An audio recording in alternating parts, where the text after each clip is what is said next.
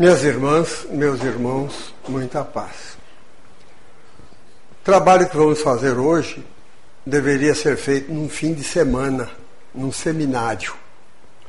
Porque nós vamos apresentar o Livro dos Espíritos como um marco na história religiosa do mundo. Parece uma afirmativa audaciosa, né? Mas nós tentaremos provar. Para nós falarmos do Livro dos Espíritos, nós temos de falar primeiro de Jesus. E antes de falar de Jesus, temos de falar de Moisés. Para vermos as várias etapas pelas quais foi passada a ideia religiosa no mundo. Moisés, nós sabemos, o grande legislador hebreu, que recebeu no alto do Monte Sinai os Dez Mandamentos.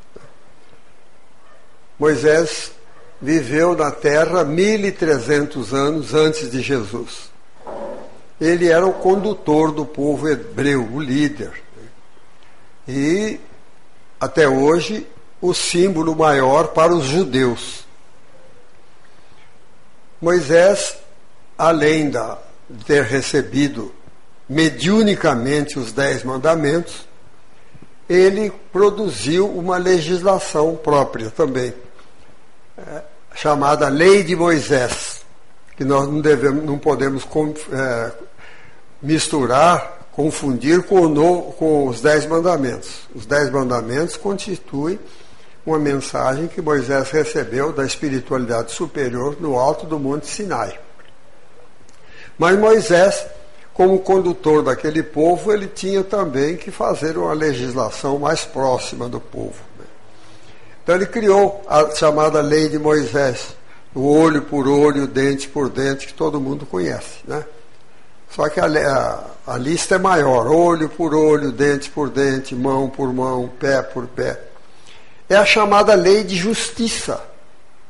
Lei de Justiça, que muita gente É, não aceita, etcétera. Mas é a lei de justiça. É, just, é justiça. Olho por olho, dente por dente. Vocês querem prova isso? Se eu chegar para um, um delegado de polícia e reclamar que o indivíduo quebrou o, meu, o vidro do meu carro, o para-brisa do meu carro, e o, a autoridade vai perguntar para a pessoa: por que, é que o senhor quebrou o vidro do carro, do fulano? Porque ele quebrou o meu. Ele quebrou o meu vidro, eu quebrei o dele. E o que é que o, essa autoridade vai fazer? Vai mandar os dois embora, porque ele tem mais o que fazer, né? Você já cobrou dívida. Ele te devia um vidro do carro. Você quebrou o dele, você também deve o dele. Então, acabou. Né? Isso ficou entre os povos, entre o povo judeu, mil e trezentos anos, essa lei. E Deus também não era olhado, não era pregado pelos judeus como sendo aquela expressão de misericórdia, de bondade, de ternura que Jesus trouxe depois. Não. Deus era também se baseava nessa lei mais ou menos. Segundo eles pregavam, né? Deus, tem até uma passagem do Velho Testamento que diz assim: enforca-os, prenda-os, enforca-os ao sol, para que a ira do Senhor se aparte dos povos de Israel.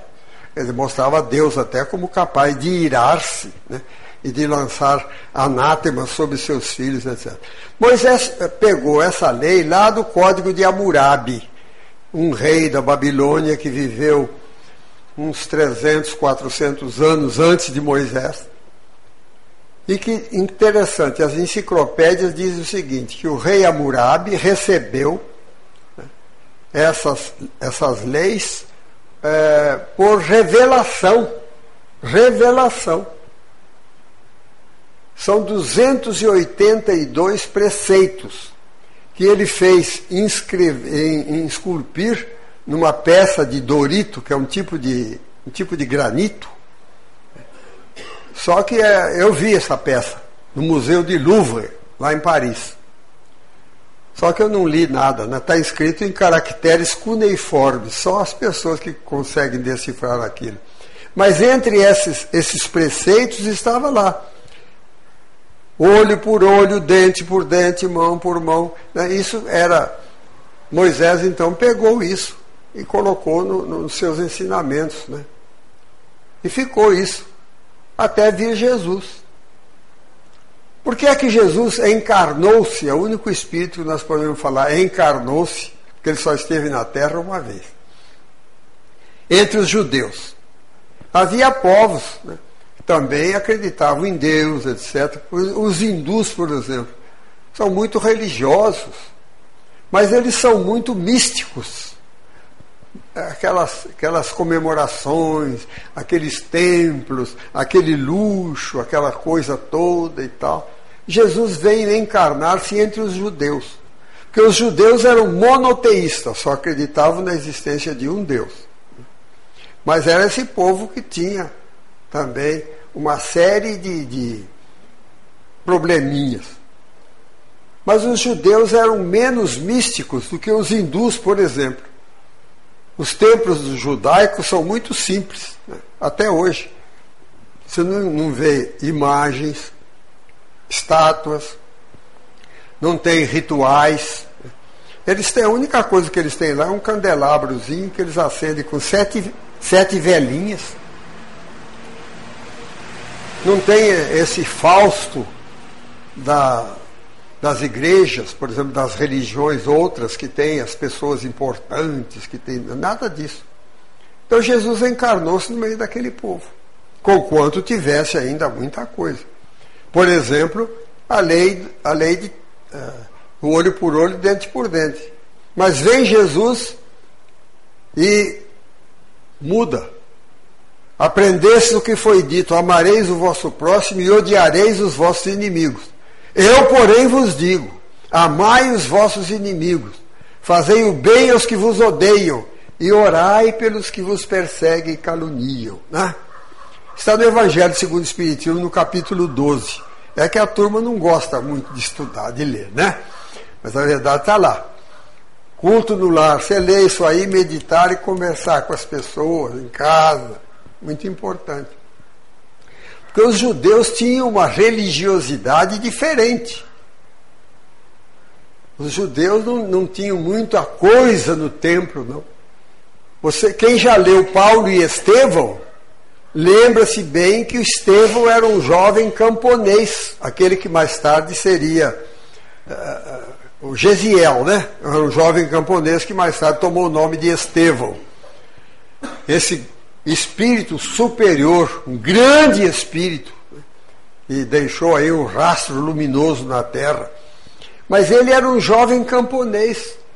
Ele, o pai e a irmã, porque a mãe já tinha desencarnado, eles faziam estudos das escrituras em casa.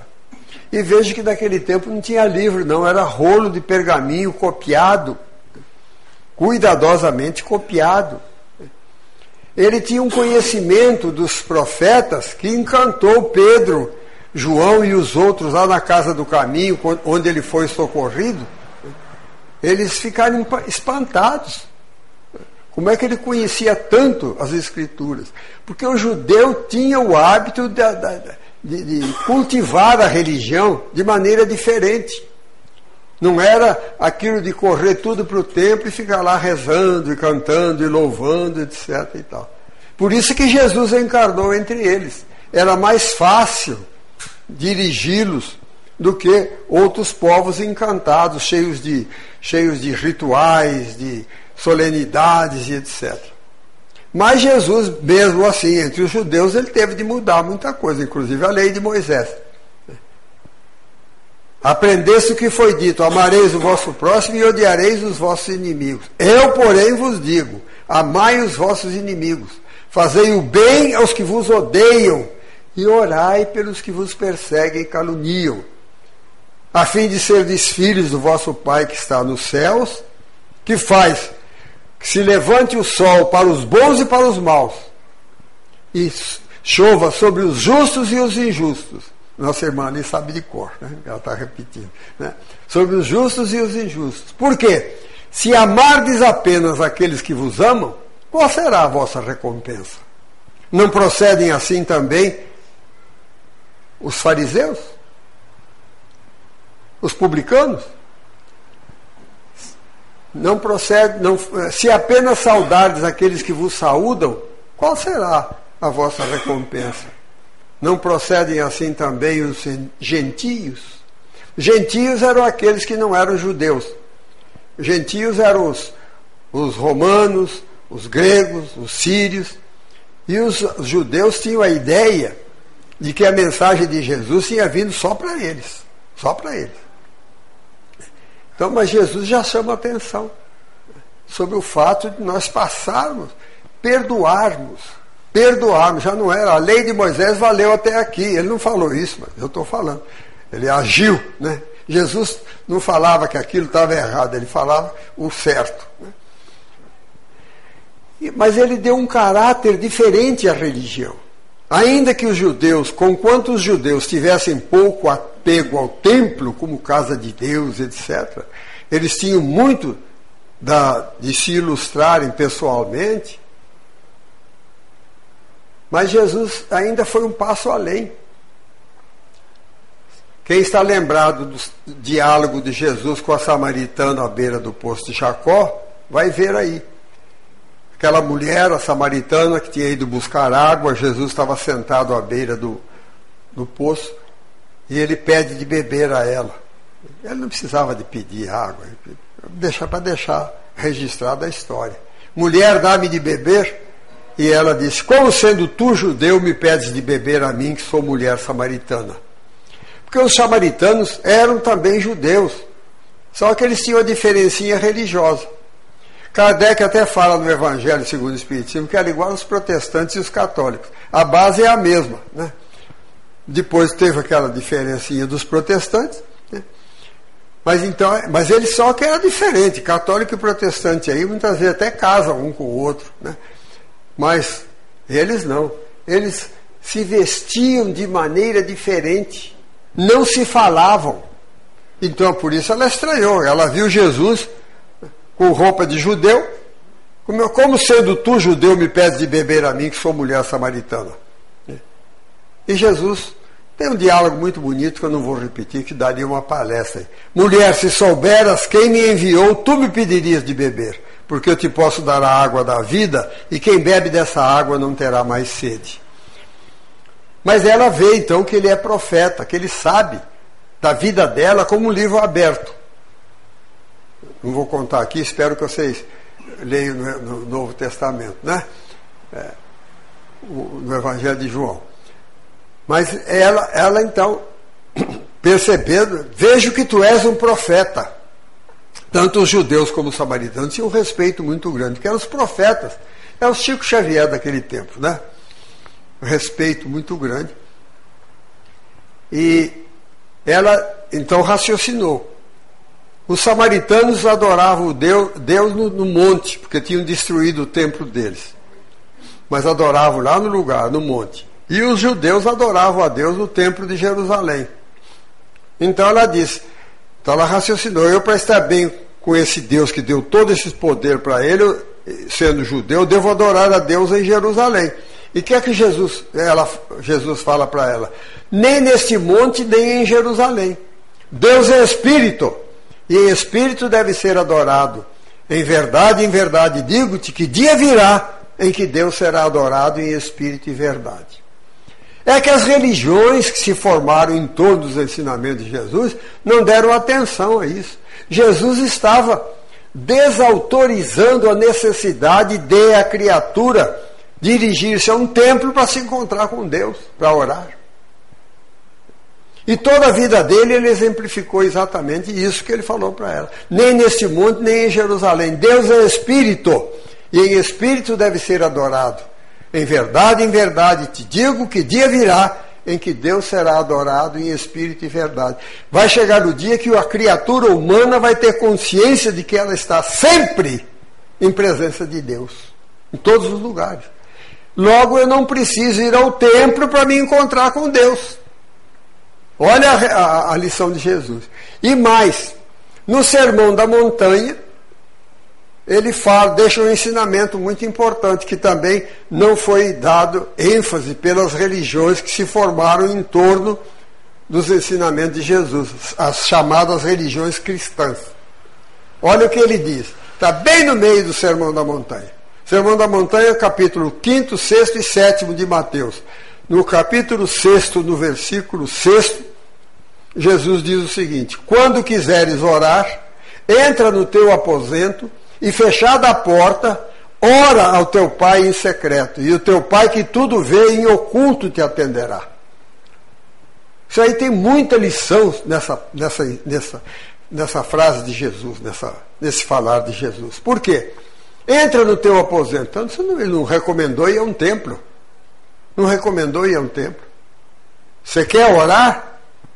Qualquer lugar serve. Por exemplo, no teu, teu quarto, lá no teu canto, onde tu dormes. E lá, fecha a porta. Por quê? Para teres concentração. Concentração. Para saberes o que tu falas na tua oração. Senão a pessoa se distrai. Então aí também nós vemos a fé raciocinada que Jesus trouxe também, fazendo a criatura pensar em termos de fé, não ser só encantado, deslumbrado. E mais, no versículo seguinte, eu falei seis, seis, no seis, sete ele diz o seguinte: um ensinamento que é desobedecido, ou pelo menos não seguido, pela quase totalidade das religiões cristãs. Negam esse ensinamento de Jesus. Não sereis ouvidos pelo muito repetirdes, como fazem os fariseus nas esquinas, etcétera. Então Jesus recomenda orar em casa. Não excluiu outros lugares. Você pode orar na rua, pode orar no cemitério, pode orar onde você quiser. No templo. Mas ele, o lugar que ele recomendou, por exemplo, em casa. E não repetir. Por quê? Porque não precisa você repetir. Você tendo consciência daquilo que fala, com a sua porta fechada, você se concentra e fala com Deus. Falou, está falado, acabou. Então nós vemos aí as, as religiões que ensinam, em nome de Jesus, repetir, repetir, repetir, repetir. Eu não sei para que serve o Sermão da Montanha, para essas religiões, né? São cristãos, mas vamos deixar. Então Jesus trouxe a ideia religiosa, ele tirou-a do templo. Lugar sagrado é o mundo. Nós estamos sempre em presença de Deus. Sempre, em todos os lugares. Essa ideia de que o lugar sagrado é diferente do lugar lá de fora é danosa, porque induz a criatura a ter dois comportamentos: um comportamento para dentro do templo, do lugar religioso, e um comportamento lá diferente lá fora, no seu, no exercício da sua profissão, na vida no lar, no relacionamento com os filhos, com a esposa, com os clientes, com o patrão. Não. Deus está em todo lugar, nós estamos sempre em presença de Deus. Então essa ideia de criar lugares religiosos, lugares sagrados e santos, onde você entra com toda aquela unção, está contrária, essa ideia é contrária aos ensinamentos de Jesus. Jesus veio resgatar, ou veio trazer a ideia do Deus Pai, Deus misericordioso, que nós devemos perdoar o nosso irmão. Mas a partir da mensagem de Jesus, começou o movimento cristão, a que deram o nome de cristianismo. O cristianismo. O cristianismo seria os ensinamentos de Jesus na sua legitimidade. Mas em nome do cristianismo, você não pode falar em inferno de penas eternas. Sofrimento eterno. E a partir depois, quando começou o movimento cristão, começaram a pregar a existência do inferno de penas eternas. E Jesus não falou. Jesus falou que Deus é amor. João fala isso no seu Evangelho. Deus é amor. Como é que pode um pai amoroso mandar um filho para sempre ficar queimando no inferno? São distorções dos ensinamentos de Jesus. Então Jesus criou uma concepção religiosa diferente. E ele fez, mostrou claramente que nós devemos ser cristãos em todos os lugares onde nós estamos. Tem uma passagem que está em dois evangelistas, Mateus e Lucas, coincidentemente o capítulo décimo. Mateus dez, dezesseis, Lucas dez, três. Eu vos mando como ovelhas no meio de lobos. O que, que ele quer dizer isso para os discípulos? Vocês não vão ficar juntinho aqui, rezando, coisa e tal, e não sei o quê, no meio sagrado, não tem de dar testemunho de que vocês são de meu discípulo no meio do povo, nos lugares onde vocês estiverem.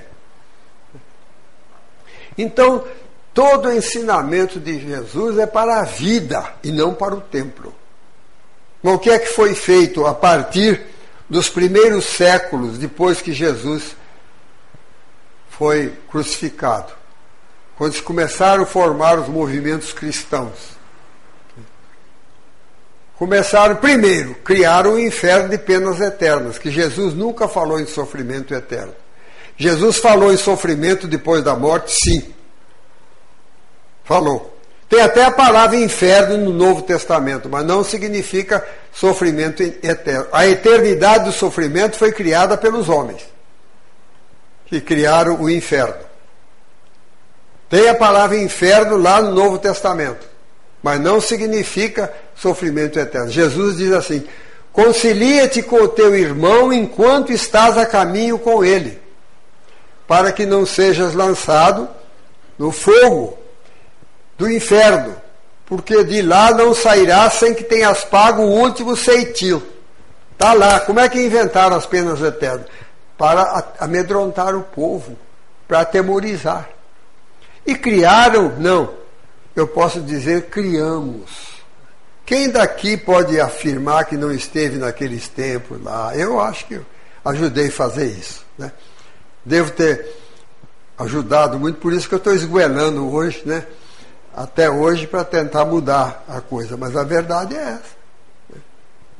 Fomos nós que criamos o inferno de penas eternas, que mais tarde, no ano de quinhentos e noventa e três, esse mesmo movimento criou o purgatório, que seria um lugar intermediário, né, etcétera, e que foi mercadejado durante mais um século, um, um milênio, né? Até que Lutero resolveu se, se separar da Igreja Católica Romana. Neste ano, o protestantismo faz quinhentos anos. No dia trinta e um de outubro de, mil, de mil quinhentos e dezessete, trinta e um de outubro de mil quinhentos e dezessete, Um, um Lutero, que era um padre católico, ele pregou na, na, na porta do templo as suas noventa e uma teses, inclusive contra o purgatório. Mas aí também não admitia o purgatório, mas continuou admitindo o céu e o inferno. Os protestantes admitem o céu e o inferno. Só que diferente, em vez de ir para o purgatório, vai dormir até o dia do juízo final. Dia do juízo final, então Deus decide. Se é bom, vai para o céu. Se é ruim, vai para o inferno e fica para lá para sempre, né? Nós não vamos discutir isso, que não é o objetivo da nossa palestra. Mas ficou, então, o movimento cristão regredindo. Regredindo. Por quê? Porque criaram-se lugares sagrados. Lugares sagrados, onde a criatura entrava reverente, né? Etc a Deus, etc e tal. Mas lá fora a religião ficava dentro do templo. Não havia uma pregação religiosa vigorosa como fizera Jesus, no sentido de conscientizar a criatura que a moral que ele aprende no, no templo é para ser usada na vida. Na vida. Não. A coisa era o templo, o momento sagrado, aqueles momentos de, de reza, de oração, de repetições, de, de rezas, etcétera, a criatura saía para a vida. Isso foi, fomos mudando isso ao, ao longo dos tempos. Ao longo dos tempos. Mas Jesus resolveu, ele tinha, tinha uma promessa de Jesus pairando no ar. Está lá no Evangelho de João, nos capítulos quatorze e dezesseis. Jesus falou nos últimos tempos: ainda tenho muito a vos dizer, mas não podeis suportar agora. Não vos deixarei órfãos, rogarei ao Pai, e ele vos enviará outro Consolador, que ficará convosco para sempre. Portanto, não é um homem, é uma doutrina. Esse Consolador, que ficará convosco para sempre, vos ensinará todas as coisas e vos fará lembrar de tudo que tenho ensinado. Então, essa é a finalidade do Consolador prometida por Jesus.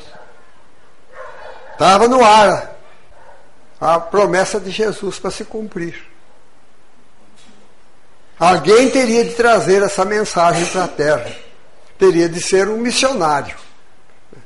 Um missionário. E nós sabemos, nós espíritas sabemos, que esse missionário foi Allan Kardec. Hippolyte Léon Denizard Rivail, nascido em Lyon,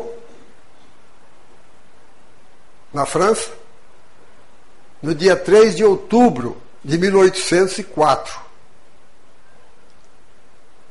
Filho de uma família de juristas, todos ligados ao direito. Era juiz, era promotor, advogado, etcétera. Se ele ficasse na família, ele fatalmente seria encaminhado para essa profissão. Mas aos dez anos de idade ele foi mandado para Yverdun, na Suíça, para ser discípulo do um dos maiores, ou talvez o maior educador que a Terra conheceu, Pestalozzi, que é conhecido aí só por como é, dessas entidades que criam, cuidam de crianças excepcionais, né? Não. Pestalozzi foi uma das expressões maiores da educação do mundo. Ele mudou a face da educação, do ensino na Europa. E o menino Hipólito foi lá para ser aluno dele. A primeira razão: ele, se ficasse na França, ele seria católico romano, porque a família toda é católica. Ele foi batizado, inclusive. Ele foi para lá porque lá Pestalozzi era protestante. Mas o que, que tem a ver isso? Tem a ver o seguinte, que a, a Bíblia era proibida aos católicos até algumas décadas. A leitura da Bíblia era proibida aos católicos. Quando eu estudei num colégio Irmão do Grambir, aqui lá no interior do estado de São Paulo, eu quando eu, eu era espírita já, eu sou espírita desde... abri o olho para o mundo, já era espírita. Mas eu vi, quem tinha Bíblia era todo aluno, porque lá no colégio protestante tinha muitos alunos católicos, mas quem tinha Bíblia era só aluno protestante. A Bíblia era proibida. Quem foi católico aí, os mais velhos, né? Os mocinhos não sabem disso, né?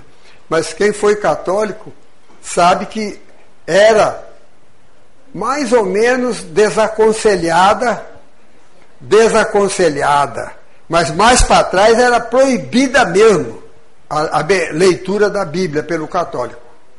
Falavam, os padres falavam: não, vocês vão interpretar mal isso aí, tal e tal e tal, e proibia mesmo, né? E repreendia mesmo o católico que estudasse. Por quê? Então o menino Hippolyte Léon, lá na França, teve a oportunidade de ler o Novo Testamento, de conhecer Jesus, não pela versão católico-romana, nem protestante, conhecer Jesus pelo Novo Testamento.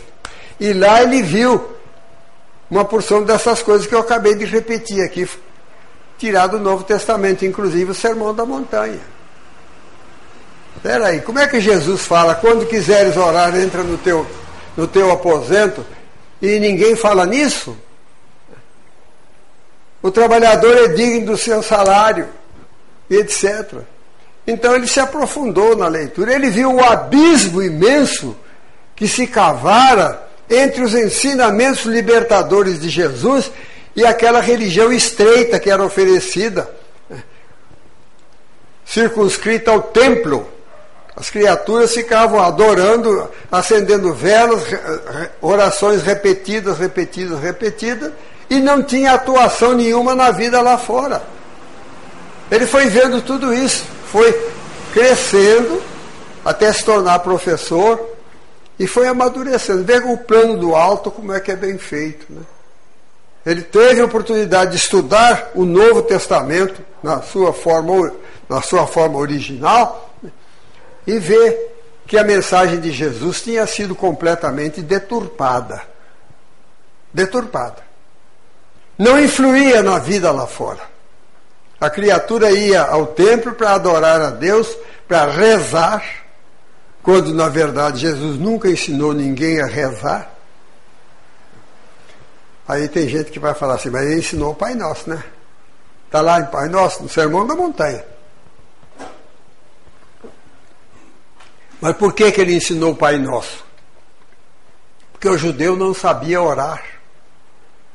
Como devemos orar, Senhor? Porque ele começou a ensinar que a criatura, qualquer criatura, qualquer Zebedeu tinha condição de conversar com o Papai do Céu. Que a pessoa, até Jesus, é, para orar, ele se encaminhava ao sacerdote. Sacerdote. Daí lá no Sermão da Montanha, Jesus falando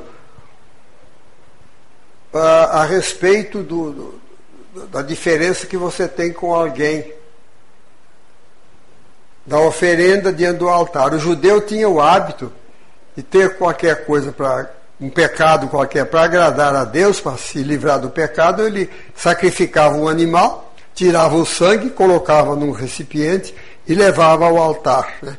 Oferecia a Deus pela remissão dos seus pecados. Aí é que está a ideia nefasta da remissão dos pecados pelo sangue de Jesus, que eu não aceito. Falei isso uma vez, uma pessoa até me excomungou, né? Não aceito que Jesus, o sangue de Jesus me salva? Não, Senhor. Jesus teve seu sangue derramado pra, por ter a coragem de deixar essa mensagem que nos liberta hoje. Por isso. Mas se Deus precisasse do sangue do Filho, do Filho mais perfeito que veio à Terra, para ele perdoar a humanidade, eu sou melhor do que ele. Sou melhor do que esse Deus. Então, ele fala lá no Sermão da Montanha, vou voltar ao sermão outra vez. Se estás fazendo a tua oferenda diante do altar e te lembrar de que teu irmão tem algo contra ti, deixa ali tua oferenda e vai primeiro reconciliar-te com o teu irmão. Essa ênfase que Jesus dava ao esforço da criatura de viver em paz, de produzir a paz, de amar o próximo, ela foi apagada, foi apagada. E Jesus disse, vai primeiro reconciliar-te com o teu irmão, depois vem, faz a tua oferenda, se você quiser fazer a oferenda. E logo em seguida desse mandado, isso está no Sermão da Montanha, e logo em seguida, no versículo vinte e cinco, está lá, reconcilia-te com o teu adversário enquanto estás a caminho com ele. Quer dizer, resolve seu problema aqui na terra, meu filho, porque senão fica pior, né? Então essa ênfase que Jesus deu à religião na vida foi retirada. A religião foi recolhida dentro do templo, no lugar sagrado, e ministrada por aquelas pessoas especiais, né, que tinham poderes, e poder até de perdoar pecado. Uma vez eu falei com um amigo, amigo do coração mesmo, católico romano. Eu falei, mas que poder tem um homem de perdoar pecado? Ele disse assim, perdoar e reter pecado. Se ele retiver o seu pecado, você não está perdoado, não. Eu falei, ah, vocês são muito inocentes para acreditar nisso. Mas é verdade. É verdade nua e crua. Então Jesus trouxe tudo isso. E o menino, o jovem Hipólito, foi vendo. Essa religião libertadora que Jesus trouxe estava toda às avessas. A todas as avessas, lugares santificados, rituais que Jesus não conhecera, uso de velas, de fumaça, de vinho e etcétera, que Jesus nunca teve nenhum desses espetáculos, com todo o respeito que nos merece, mas é verdade. Então, ele foi vendo aquilo, e foi vendo o quanto A moral cristã estava afastada da vida comum. Mas ele foi levando, foi vivendo como cristão. Ele não era, não tinha religião nenhuma. Foi vivendo. Promoveu cursos gratuitos, ajudou muita gente, etcétera e tal. Até o dia que ele ouviu dizer que tinha um grupo que se reuniu, os grupos, né, foi moda em Paris até, em torno de uma mesa para conversar com a mesa. Que a mesa respondia através de pancadas, respondia as perguntas que eram feitas às pessoas. Era um processo longo de a pessoa falava, fazia uma pergunta, aí ficava alguém com o lápis na mão. E alguém, aí a mesa então levantava um pouquinho e batia. Aí A, B, C, D. Aí a pessoa marcava D. Aí começava de novo. A, B, C, D. Quando era Z, o Y estava danado. E até era naquele final, né? Mas aí foi simplificando o processo. Pegaram um papel, puseram uma cestinha de bico e tal. E a cesta ia escrevendo. Só que era circular, depois tinha que ficar rodando o papel para ler. Para simplificar, porque não é o objetivo nosso hoje, como é que surgiu a comunicação espírita, ou mediúnica, porque não, nem toda comunicação é espírita, é mediúnica. Então, por fim, pegaram o lápis e escreviam, os médiuns escreviam as mensagens. Mas o professor Hippolyte Léon Denizard Rivail, já com seus cinquenta anos, veja bem, com a experiência de vida, um homem vivido cá fora, nada de meio religioso, ele foi vendo ali, se constatou que atrás daquelas escritas tinha inteligências superiores. Não tem problema não, problema não. De inteligências superiores, altamente moralizadas e cristianizadas, que tinha capacidade de responder-lhe as perguntas. E ele tinha inúmeras perguntas para fazer. Questões que fervilhavam no seu cérebro desde a juventude. Porque ele via o abismo que se cavara entre os ensinamentos libertadores de Jesus e aquela versão do cristianismo que era sendo oferecida ao povo. E ali, então, ele estabelece um diálogo com os espíritos, né? Com essas inteligências que falavam ali com ele. Ele primeiro fez uma série de perguntas, né?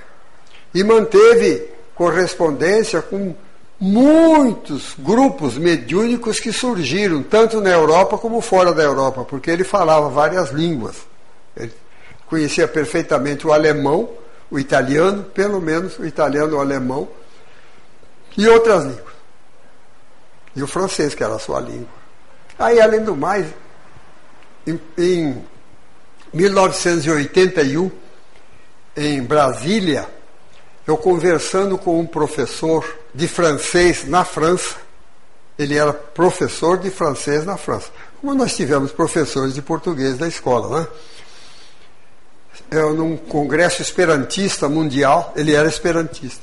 Eu conversando com ele em Brasília, de repente eu falei, você é professor de francês? Eu, sim, sim. É, então ele tinha se aprofundado na língua francesa. Eu falei, você ouviu falar de um, um professor do século passado, quer dizer, século dezenove, né? Nós estávamos no século vinte ainda, chamado Hippolyte Léon Denizard Rivail? Eu disse assim, sim, sim, como não? Porque Kardec ajudou, fez uma, uma reforma na gramática francesa. Além de falar de astronomia, de anatomia comparada, ele era uma enciclopédia de conhecimento, né? A gente não sabe como classificar Kardec dentro da, da, das profissões ou das especialidades terrenas. Porque ele conhecia astronomia, conhecia fisiologia humana. Ele dava aula de fisiologia, conhecia línguas, ele falava, conhecia, falava e traduzia para o alemão, para o italiano. Então, era um, dava aula de astronomia, era uma capacidade imensa. Então, ele, durante os cinquenta anos de vida, ele foi arquivando essas perguntas. Quando ele encontrou quem respondesse às perguntas, ele submeteu as perguntas a esses espíritos superiores. E nós temos... Primeiro ele fez quinhentas e uma perguntas, que foi a primeira edição do Livro dos Espíritos, publicado em mil oitocentos e cinquenta e sete, dia dezoito de abril. O primeiro Livro dos Espíritos tem quinhentas e uma perguntas e respostas, não tem uma palavra, nem uma, um comentário de Kardec. A partir dessas perguntas e respostas, ele então elaborou outras, foi elaborando outras perguntas aos espíritos. Em mil oitocentos e sessenta, ele publicou a edição definitiva do Livro dos Espíritos, que é essa que nós conhecemos. Muito pouca gente tem a primeira edição do Livro dos Espíritos. São quinhentas e uma perguntas só. Eu tenho essa edição, né? Não tem palavra de Kardec, é só pergunta. Agora, de posse dessas perguntas, ele, durante três anos ele trabalhou e produziu o Livro dos Espíritos, essa edição que nós conhecemos de mil oitocentos e sessenta. E ali ele mostra o verdadeiro caráter do Espiritismo. Porque ele entra com a moral cristã em todos os setores e atividades humanas. Ele discute com os Espíritos. E falar sobre o Livro dos Espíritos daria um curso de... um estudo de um ano, todo fim de semana, né, para a gente pegar parte por parte. Mas nós vamos falar só da terceira parte do Livro dos Espíritos, que infelizmente é desconhecida pelos próprios espíritas. Terceira parte, ele chama As Leis Morais. Ele tem onze leis ali, ele discute com os espíritos. E essas onze leis traçam, inegavelmente, um novo rumo na história das religiões no mundo. Por quê? Porque Kardec reinsere na vida a moral cristã que fora por nós próprios recolhidos ao templo. Ele discute assuntos fora do templo ali nessas leis morais. Ele começa, por exemplo, a primeira lei, eu não vou falar todas. A primeira lei é a lei, lei divina ou natural, em que ele discute o que é legal, nem tudo que é legal é moral. E as pessoas, as religiões não ensinam isso. A lei permite que você faça isso, mas é moral você fazer isso? Onde está escrita a lei de Deus? Questão quinhentos e vinte e um, na consciência. Então a lei pode me permitir fazer um muro aqui, coisa e tal, que vai prejudicar a casa de um vizinho aí. E eu não preciso disso. Mas a lei permite, eu pego, levanto o muro, faço isso, prejudico o outro. Então, a lei que está na minha consciência não deve permitir isso. Então, é a lei divina ou natural. É belíssima essa parte. Pois ele tem a lei de adoração, mostrando que o que se fez na terra, criando rezas e orações, e petitórios, etcétera, não tem nada a ver com a mensagem de Jesus. Mensagem de Jesus. Voltando ao Sermão da Montanha, a simplicidade. Cada criatura dirigir-se a Deus, como Jesus mostrou. Criatura humana, tu és filha de Deus, tu tens o direito inalienável de te dirigires ao teu Pai quando tu quiseres, como tu quiseres, onde tu estiveres. Por exemplo, na beira da tua cama, lugar quietinho lá, fecha a porta, conversa com o Papai do Céu. Aí alguém vai perguntar, mas ele ensinou uma reza que todo mundo decorou e de, repete decorado. Pai Nosso, né? Quem reza o Pai Nosso assim, quem reza o Pai Nosso ainda não é espírita. Porque espírita não reza. Espírita ora. Eu não rezo. Só uso a palavra rezar quando eu quero fazer gracinha. Quando eu falo assim, quanto mais eu rezo, mais assombração me aparece, né? Todo mundo fala isso, né? Mas rezar vem do latim de recitare. Recitare, que deu em português duas palavras, recitar e rezar, que no fundo é a mesma coisa. Quando você fala o Pai Nosso, Pai Nosso, está no céu, santificado seja o vosso nome, venha a nós, vosso reino, você está recitando. Então Jesus deu um modelo de oração para a criatura se basear nele para fazer a sua oração pessoal, sua conversa pessoal. Porque rezar é repetir. Repetir inconscientemente alguma coisa. Tem a prece de Cáritas, que tem muitos espíritas encantados com essa prece de Cáritas, né? Eu tenho gratas recordações da prece de Cáritas, nos meus tempos de criança, assistindo reunião mediúnica, que naquele tempo criança assistia. Em minha casa tinha reunião mediúnica.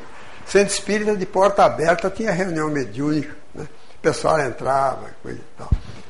E tinha um diretor de uma região, de uma sessão lá, que gostava da prece de Cáritas. Todo dia ele recitava a prece de Cáritas. Mas eu falo recitava. Porque a prece de Cáritas eu posso ler, me sensibilizar com ela, mas ela não, não tem o papel da minha prece. Eu posso ler a prece de Cáritas para esquentar os motores, para decolar o meu pensamento, né? Mas depois eu tenho que fazer a minha prece, agradecer, louvar a Deus ou pedir. Então tudo bem, tem várias orações aí. Kardec, mas alguém vai falar, é, mas Kardec colocou lá no Evangelho segundo o Espiritismo uma porção de preces, né? Colocou como modelo de oração, porque tem gente que não sabe nem que tem o direito de falar com o Papai do Céu, falar com os espíritos. Você, é isso, meu filho. Uma coisa assim, mas não, não, não vai ler isso aqui no, no intuito de ser uma prece, que não vale, não. Você vai ler aquilo para aprender como é que você ora, a liberdade que você tem de orar, o direito que você tem de orar, mas não vai achar que isso é a sua oração. Bem, então tem lá a, a lei de adoração. A terceira parte é a lei do trabalho. Lei do trabalho. Na Europa, super civilizada, que nos chama de terceiro mundo até hoje, né, o operário não tinha hora para trabalhar. Trabalhava até morrer. Trabalhava até morrer. E lá morria mesmo. No meio espírita só desencarna, né? É, mas lá mas trabalhava até morrer. Não tinha aposentadoria, traba, jornada de trabalho de doze horas. Aí nenhuma voz religiosa se levantava em favor do operário, que era um irmão diante de Deus. A religião fala, teu operário é teu irmão. Eu não falava para o magnata, para o dirige, pro, pro industrial, para o fazendeiro. Não, não. No templo, e aliás não fazem até hoje isso. No templo não fala, meu irmão, cuidado, você que é chefe de empresa, você que é... tem sob o seu comando muitas pessoas, cuidado que são seres humanos, são filhos de Deus e irmãos teus, que merecem respeito e cuidado, porque você é um irmão mais velho, um irmão maior, eles estão sob os teus cuidados. Nenhuma voz religiosa se levantava em favor do, do operário na Europa. Tanto assim que Marx publicou aquela famosa fase, frase dele, a religião é o ópio do povo. Porque a religião agia assim. Trabalha, meu filho, trabalha. Se você morrer de trabalhar, você vai para o céu. O céu é dos pequeninos. Só que quem falava isso estava muito bem vestido, muito bem alimentado e morava muito bem. Não havia uma voz religiosa, como também não há hoje, não. Nosso, nossos dirigentes aqui, as religiões que têm acesso as nossas câmaras baixas e altas aí, nossos governos, você não tem uma mensagem religiosa chamando a atenção dos políticos, etcétera. Estão parados. A verdade é essa. Mas Kardec publica lá no Livro dos Espíritos. Questão oitocentos e sessenta e quatro. Ele fala, pergunta aos espíritos sobre a responsabilidade daquele que, usando do seu poder, impõe excessivo trabalho aos que lhe são subordinados. Ele pergunta.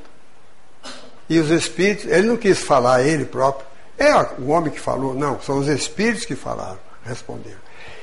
Incorre responsabilidade pesada perante Deus aquele que, usando do seu poder, impõe excessivo trabalho aos que são subordinados. Isso eu falo para os meus dois, tenho dois filhos, um é empresário e o outro trabalha em grande empresa lá em Brasília. Falo para meu filho, lembra da questão seiscentos e oitenta e quatro do Livro dos Espíritos, dá uma lida nela Você tem responsabilidade perante o alto, né, no sentido de olhar aqueles que estão trabalhando nas suas empresas. Porque religião é para isso. Né? Eu falo, e oro por eles sempre, que os bons espíritos os lembrem disso. Porque o trabalhador trabalhava, não havia aposentadoria, não havia nada. O operário ficava doente e era tirado, coisa, e ia morrer lá sozinho, adoecer sozinho. Não havia nada disso. Mas Kardec pergunta, o que pode fazer o velho que não tem forças para trabalhar e não tem família que cuide dele? Os Espíritos respondem, a sociedade deve fazer as vezes da família, é a lei da caridade. Trabalhe o forte para o fraco. Nem uma voz religiosa falava isso, to- tocava nesse assunto. Nada. Por isso a frase de Marx causou impacto. A religião é ópio do povo. Porque falava para o operário, né? Meu filho, reza para Deus aí que você vai para o céu. Que você morre de trabalhar, vai para o céu. Outras, o duelo. O duelo estava na Europa, perfeitamente. As religiões não tinham pregação contra o duelo. Um homem, simplesmente porque se sentia ofendido por outro, desafi... era um bom espadachim, né? Desafiava o outro com um duelo na, na, na espada. Ele sabia que ele ia matar o outro, ou ele atirava muito bem, desafiava o outro. Iam para o duelo. E o duelo existia muito na Europa. Mas está lá no Livro dos Espíritos, e a maioria dos espíritas não sabe disso. Está lá o Livro dos Espíritos, trazendo a moral cristã para a vida e não para o templo. Pena de morte. Pena de morte. A igreja não tinha condições de falar da pena de morte, porque até poucos anos atrás ela tinha matado gente, sacrificado gente. A Inquisição em Portugal foi até mil oitocentos e vinte e cinco. mil oitocentos e vinte e cinco. Veja aí, para mil oitocentos e sessenta, que é a edição definitiva do Livro dos Espíritos, tem pouco tempo, né? E ela não foi extirpada na Europa por a, a atitude da igreja, não. Foi por decreto da regência portuguesa. Foi decreto da regência que proibiu a Inquisição. Porque a partir daí seria crime sacrificar uma pessoa. Mas as, a, então ele não tinha condição de combater a pena de morte. E a escravidão? A escravidão ia a pleno vapor no Brasil. Ah, mas também Brasil, terceiro mundo, Cuba, né? Mas nos Estados Unidos também tinha escravidão. E Kardec tem um capítulo lá nas leis morais sobre a escravidão. Nenhuma religião se erguia suas bandeiras pra trabalhar, pra, em favor do escravo. Uma criatura humana que era considerada animal, com a quiescência das religiões. Com a quiescência das religiões. E mais. Por quê? Porque até religiões tinham escravos. Setores religiosos tinham escravos aqui no Brasil. Eu visitei, estou falando isso, eu visitei em Correias, ali perto de Petrópolis, um colégio que foi fundado sobre uma casa dos tempos coloniais. Casa imensa. Em cima, no primeiro andar, me disse uma religiosa que me levou lá para ver. Aqui moravam os senhores e aqui embaixo era a senzala. Hoje é tudo colégio, né? Mas tem uma, uma capela, e ela me falou com muito orgulho, essa capela foi construída por escravos. Toda madeira trabalhada, etcétera e tal, e tal. Eu tô caco por dentro, não falei nada, né? Mas tô... por escravos. Mas aí eu notei que tinha um patamar assim, você saía da... antes de entrar na porta mesmo da capela, tinha um patamar assim, depois tinha escadaria. E eu fiquei curioso com aquilo, perguntei para ela, escuta, por que que tem essa escadaria aqui, tem esse patamar e depois entra dentro da capela? Capela grande. Ela disse, porque aqui ficavam os escravos na hora da missa. Quer dizer, o negro tinha condições de entrar lá dentro enquanto não fosse casa de Deus, para fazer aquelas balustradas, fazer aqueles trabalhos todos bem feitos, de madeira e tal. No momento que aquilo foi sacralizado como casa de Deus, ele ficava lá fora. Então não podia combater a escravidão, mas está lá no Livro dos Espíritos, um libelo contra a escravidão. Nós espíritas precisamos saber disso, para dar valor à doutrina que nos liberta, que nos abre horizontes. Nós não conhecemos o Livro dos Espíritos, porque não estudamos, não lemos. Não conhecemos o Evangelho segundo o Espiritismo, que é o Evangelho de Jesus trazido na sua íntegra e aplicado à vida. Nós estamos atrás de muitos judeus ainda, porque judeu como Estevão, né, o, o jovem Gesiel, camponês, ele conhecia as letras sagradas, porque eles estudavam, ele, o pai e a irmã, porque a mãe já tinha desencarnado. Então nós temos, minhas irmãs e meus irmãos, e nós não vamos falar sobre isso, porque um estudo minucioso do Livro dos Espíritos levaria um ano, todo fim de semana, a gente esmiuçando isso, para nós avaliarmos o tesouro de, de, de esclarecimento que nós temos nas mãos.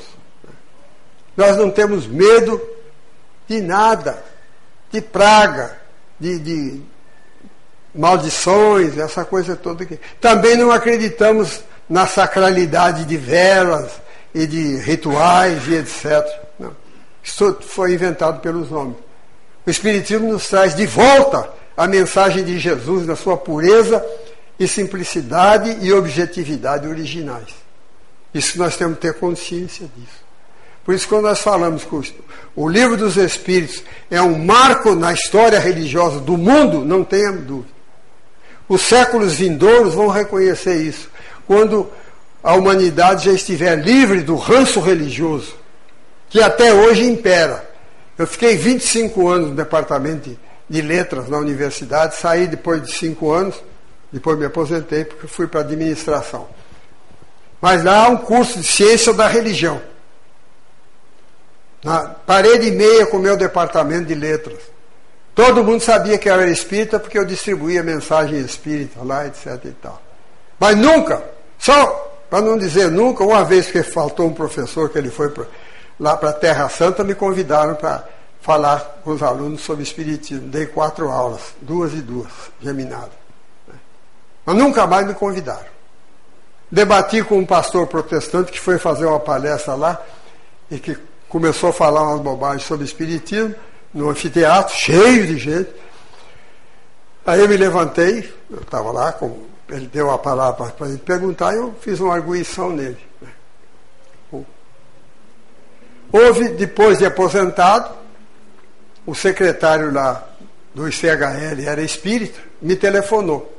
Disse, ó, oh, tem uma semana do aposentado aqui, você não quer falar alguma coisa aqui não? Eu falei, quero. Tem, duas, tem uma possibilidade, uma, duas palestras de de duas horas e um mini curso de quatro horas. Qual é que você quer? Eu falei, todos. Peguei os quatro. Mini curso eu dei de Esperanto. E as palestras, uma eu falei, a reencarnação e a outra a imortalidade da alma. A reenca... Era uma hora e meia de palestra e meia hora de debate. A reencarnação não teve debate, não. Todo mundo quis perguntar mais. Ninguém falou, não, mas peraí, isso aqui não. Agora, a imortalidade da alma foi impressionante. Um local cheio, não cabia mais nenhuma pessoa. Eu levei vinte transparências. Aquele tempo não tinha ainda reto projetor, né? Ah, data show. Ou senão levaria um data show. Levei vinte projeções, reto projetor e Novo Testamento na mão. Falei, alguns aí me conhecem como espírita, mas eu vou falar hoje sobre o Novo Testamento. E vou mostrar a vocês a imortalidade da alma que o Espiritismo ensina, que está no Novo Testamento, mas é uma mensagem que foi apagada pelas religiões ditas cristãs. E fui lá e falei. Falei, esqueci que tinha debate de meia hora, falei duas horas. Ninguém se levantou, ninguém falou nada. Eu no meio universitário, uns tempos para cá, o negócio, eu já não dou mais aula, por causa, nem daria, por causa disso, levanta e sai, que é isso? Né? Ninguém. Só no meio da palestra uma jovem levantou a mão. Me lembro, ela estava do lado esquerdo assim. Posso fazer uma pergunta? Eu devia falar para ela. Você vai fazendo um debate, né? Mas debate não teve, fomos debater no corredor, que eu esqueci do tempo. Duas horas. Falei, pode. Isso que o senhor está falando aí, e um dia eu vou fazer uma palestra aqui sobre a imortalidade da alma no Novo Testamento. Não vou falar uma palavra de espiritismo.